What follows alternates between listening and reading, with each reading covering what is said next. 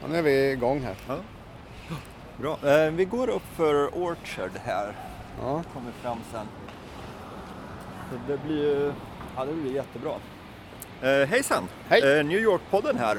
Japp. Eh, Daniel Svanberg och Erik Bergin. Jajamän. Och vi går längs Orchard Street på Lower East Side Ja, i riktning mot The Tenement Museum. just det. Och det är ju ett, det är faktiskt mitt favoritmuseum tror Ja. jag. Vilket jag inte säger så mycket för jag har inte, var, jag har ingen, jag har inte varit på jättemånga museer i stan. Men, men det här är åtminstone ändå en favorit. Och- Mitt favoritmuseum är faktiskt Museum of Natural History. Jaha. Det gillar jag. Dinosaurier och... Ja, precis. Och främst är det för att det är så, så härligt, liksom så här, eh, 1910-1920-tal.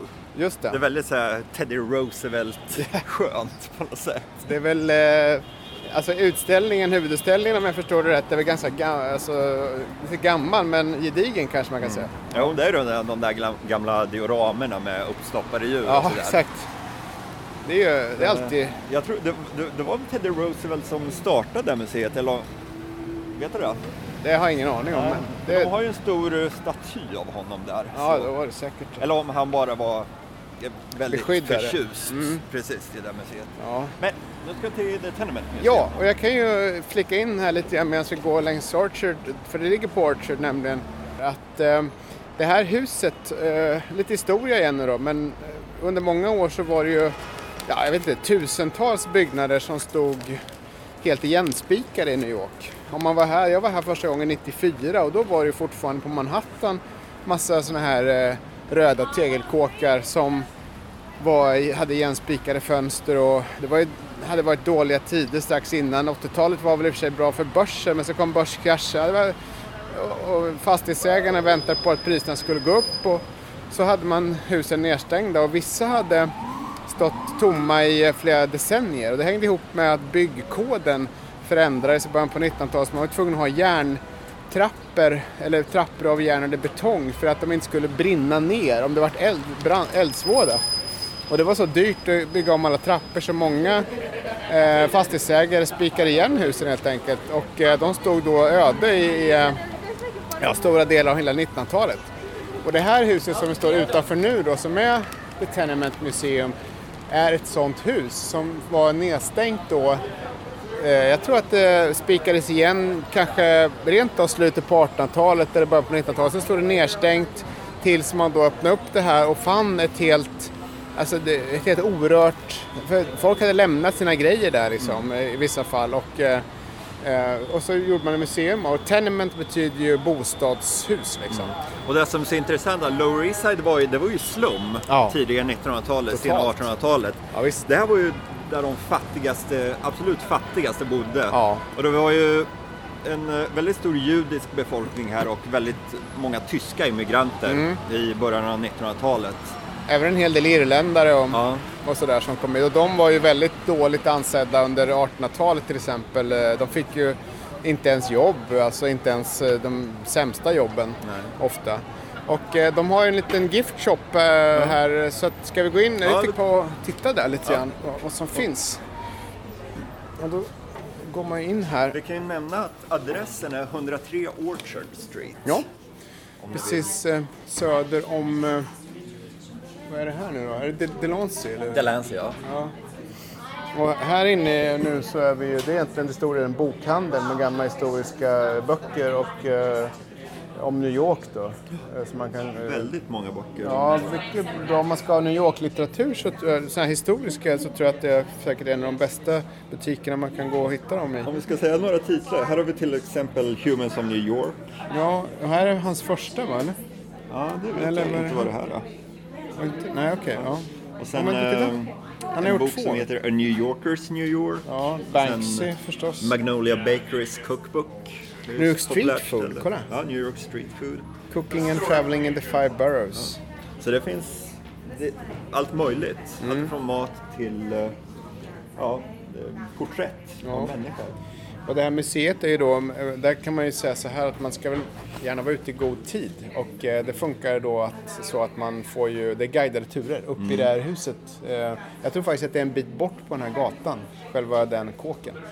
Och då har de olika, jag tror att eh, de har väl en 6-7 olika tours liksom som då går igenom olika delar av det här Eh, kåken och då är det en guide som berättar om de här familjerna. Man har gjort mängder av, flera hundratals timmar av research liksom, och forskat efter, hittat dokument och allt det där. Så man får liksom en bild av hur det var att bo här då, på den tiden, den början på slutet på 18, början på eh, 1900-talet och kanske ännu längre tillbaka och då fanns det ju inget Ellis Island, det var bara att klampa rakt in i USA på den tiden. Vi kan ta och lyssna på ett klipp faktiskt ifrån eh, en eh, av de här eh, rundturerna som jag smyg spelade in för ja. några år sedan. Och jag tror att det är den här som heter Hard Times, en, en tour som handlar om en, en tysk och en irländsk immigrant om jag minns rätt. Jag tror vi lyssnar på det. Ja, så här låter det. She comes here as a single German woman seeking adventure.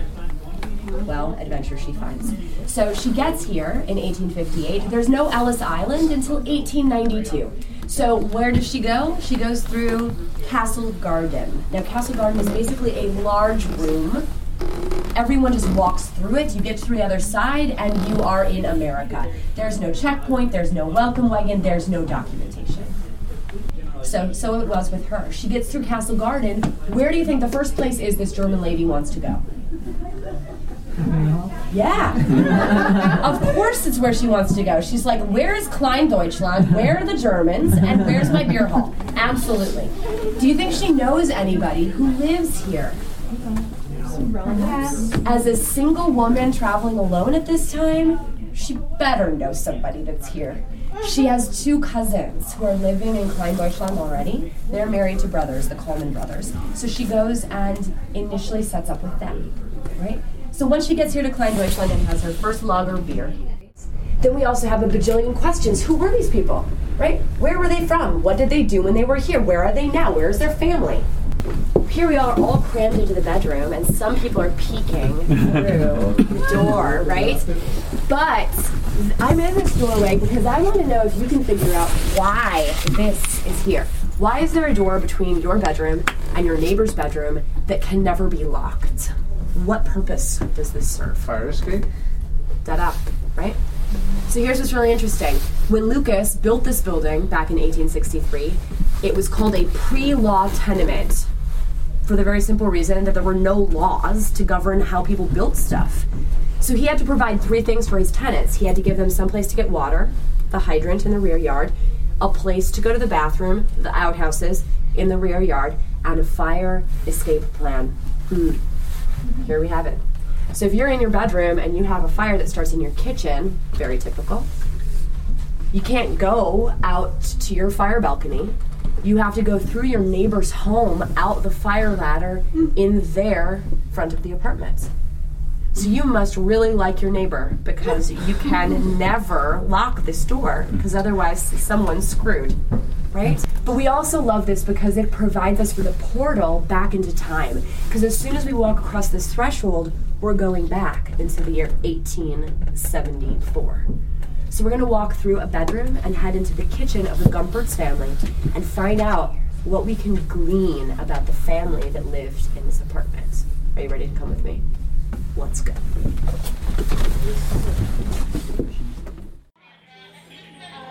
Ja, ja. det ser man. Det är ja. intressant. Ja, det är intressant. När, när man besöker det här, eh, bo, bokar man då online innan? Ja, det gör man. Ja. Och då kommer, eh, alltså man fyller i sin mail och så kommer eh, biljetterna. Så det här kan man göra från Sverige om man mm. vet att man ska hit och hitta datum då sådär i, i förväg. Men om man ska snacka lite generellt om museer i New York. Ja. Det finns ju ett ohyggligt stort utbud ja. här. Så det, man kan ju säga, det man, vad man än är intresserad av, vare sig det är konst eller historia eller bara så här, kulturella skild, skildringar. Mm. Som, eh, vi var ju nyligen i Queens och besökte Queens Museum. Ja. Och det, det är ju en sån där där man ser, det, det, det är ju mer ett kulturellt museum än historia eller konst. Mm. Men eh, de, de främsta, då, när man tänker museer, då, då är det ju ofta då är det historiska eller konstmuseer. Ja. Och eh, jag nämnde ju tidigare att mitt favorit är ju Museum of Natural History. Och det ligger på Central Park West mellan 77 och 81 gatan. Så det är ju, det är ju en riktig koloss. Och när man besöker det så tycker jag att man ska börja på övervåningen. För det de är mest kända för det är ju sin utställning av gamla dinosaurier. Ja, just det. Dinosaurieskelett. Och de har de ställt upp på övervåningen Ja. som en riktig så grand finale efter att man har varit där. Men problemet är, har jag upptäckt efter eh, upprepade besök, är att man är ofta väldigt trött i fötterna och Jaha, benen ja, ja. efter att ha gått runt på Museum of Natural History hela dagen. Så när man kommer upp dit, då vill man egentligen bara gå därifrån och sätta sig någonstans. Ja. Så åk upp till övervåningen och börja där. Det är mitt tips. Sen därefter, då kan man bara leta sig neråt och ja, kolla lite på det man vill. Ja. Men de har i alla fall sett det bästa först, vilket är eh, inte att förakta. Nej. Och eh, om man ska snacka mer om eh, museer som jag personligen gillar så kan vi nämna Museum of Modern Art. Ja, just det. MoMA. Det, precis, MoMA. Det är ju en riktig klassiker som jag tror de flesta konstvetare eller konstintresserade har besökt någon gång om de har varit i New Ja. York. Och det ligger på 11 West 53rd Street. Och det är ju ett stort konstmuseum där de har väldigt känd konst.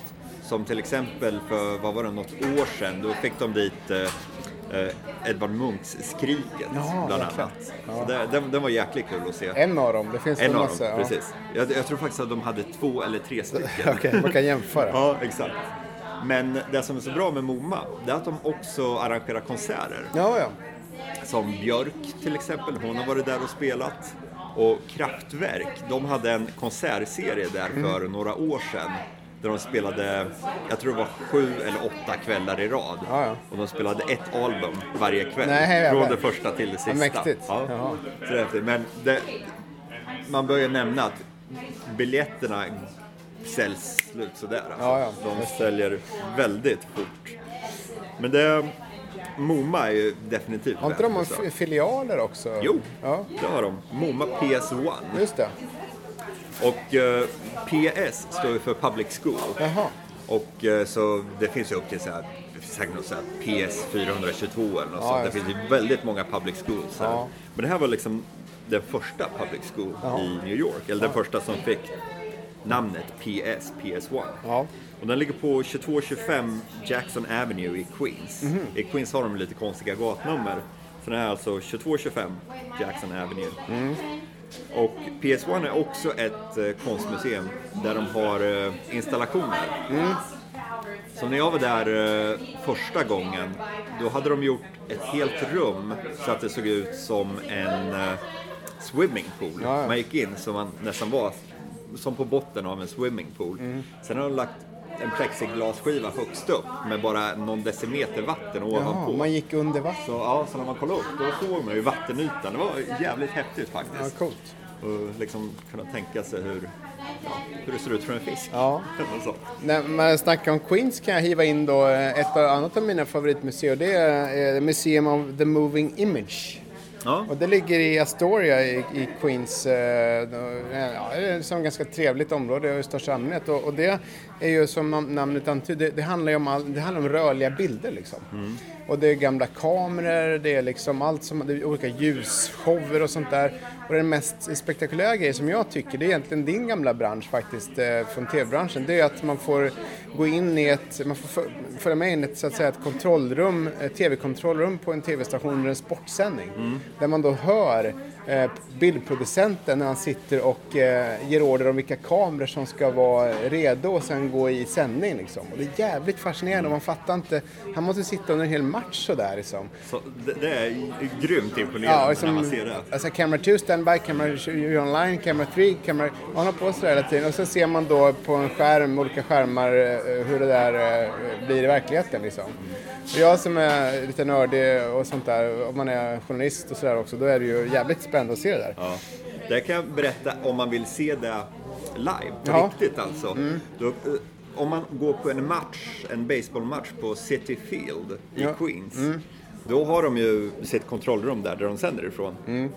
Och det, det, här är ju för sig, det, det, här går väl inte ut i TV utan det är väl så intern, eh, för intern, eh, vad heter det, big screen, jumbotrons ja. och det. Men det, det, är i alla fall ett litet kontrollrum där, där de har en producent som står och hojtar ut orders till ja. höger och vänster. Och då har de en plexiglasskiva. Så man kan stå, de, de är som djur i en bur nästan. Så, så man kan stå där och spana in på det. Och det, jag, jag tycker faktiskt det är roligare än själva baseballmatchen. Ja, precis. Det, det, är, det är jäkligt häftigt.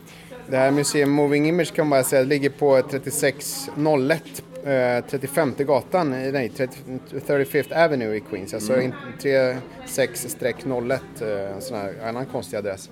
Mm. Vet du varför de har så konstiga adresser i Queens? Nej, jag har alltid undrat det. Det borde man ju kunna googla fram. Ja, för det är ju alltid som det här MoMA PS1, det är 22-25. Ja. Varför? Ja. Det vet jag inte. Nej, det är obegripligt. Ja. Det, är, det är bara där i New York, jag har inte sett det någon annanstans. Nej. Ett annat museum som är värt att nämnas, det är ju The Met, The Metropolitan Museum på mm. Museum Mile på Upper East Side. Mm. Och Museum Mile, det är ju alltså Fifth Avenue som eh, längs med parken kallas Museum Miles för ja. det ligger så många museer där. Du har ju den där, eh, ja just det, vilket, vilket är det som har den här skruvbyggnaden? Nej, det är ju Guggenheim. Ja, det är Guggenheim. En annan, Även det är värt ett besök. Ja.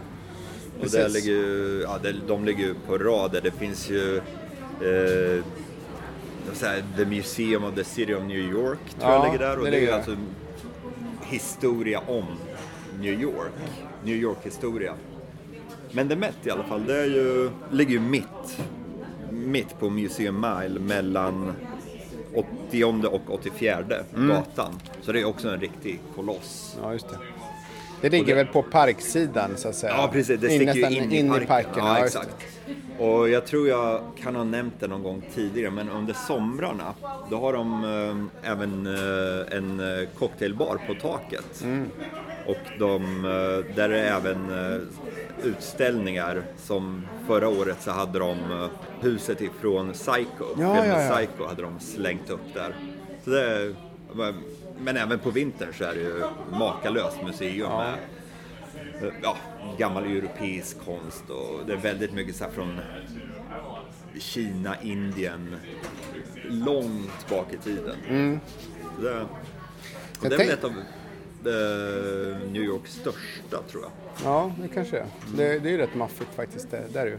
Jag tänkte på ett av New Yorks nyaste måste väl nästan, det allra nyaste kanske inte är, men det måste ju vara Eh, ett av dem måste ju vara eh, alltså 9-11 museet, ja. känns som. För det, hela det där eh, komplexet med alltså där de gamla tornen stod och den här nya tunnelbanenedgången som vi faktiskt också gjort en podd om förresten, kom på Oculus.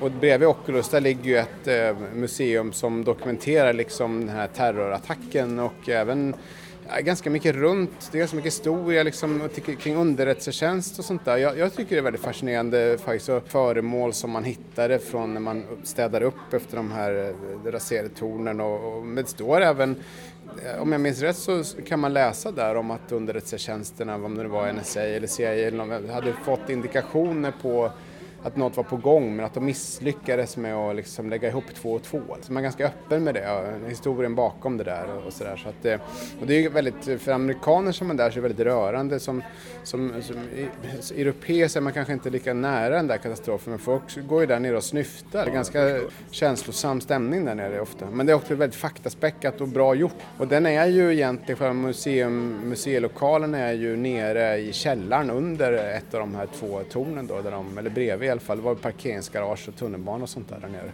Jag kan tänka att för många eh, amerikanska besökare så det är nog lite som att besöka det här Vietnam War ja, Memorial i det. Washington Lite DC. så, precis. Det, där är ju också, även trots att uh, Vietnamkriget slut, uh, slutade för så länge sedan så det är ju fortfarande folk, ja de går runt och gråter. Ja, det, visst. Oh, ja. Dels för att en del av USAs historia och de har förlorat någon som i kriget där, men det en stor del är ju för att det är en sån känslig del av historien. Ja, det är det Precis som 9-11 ja. var. Jo, det är ju ett sår som inte riktigt har läkt ännu faktiskt här nere. Eh, så att, eh, vad har vi mer då? Jag såg någonstans, eh, det har inte varit, men det, det, det finns ett Lighthouse Museum eh, i New York som jag inte har varit på, men det kan ju bara inte vara dåligt. Nej, dit vill jag åka. Ja, ett fyra. Jag ska, om du pratar lite så ska jag leta fram vart det ligger någonstans. Vi, vi kan ju nämna det att både Erik och jag, vi har ju en förbläss för fyrar. Ja.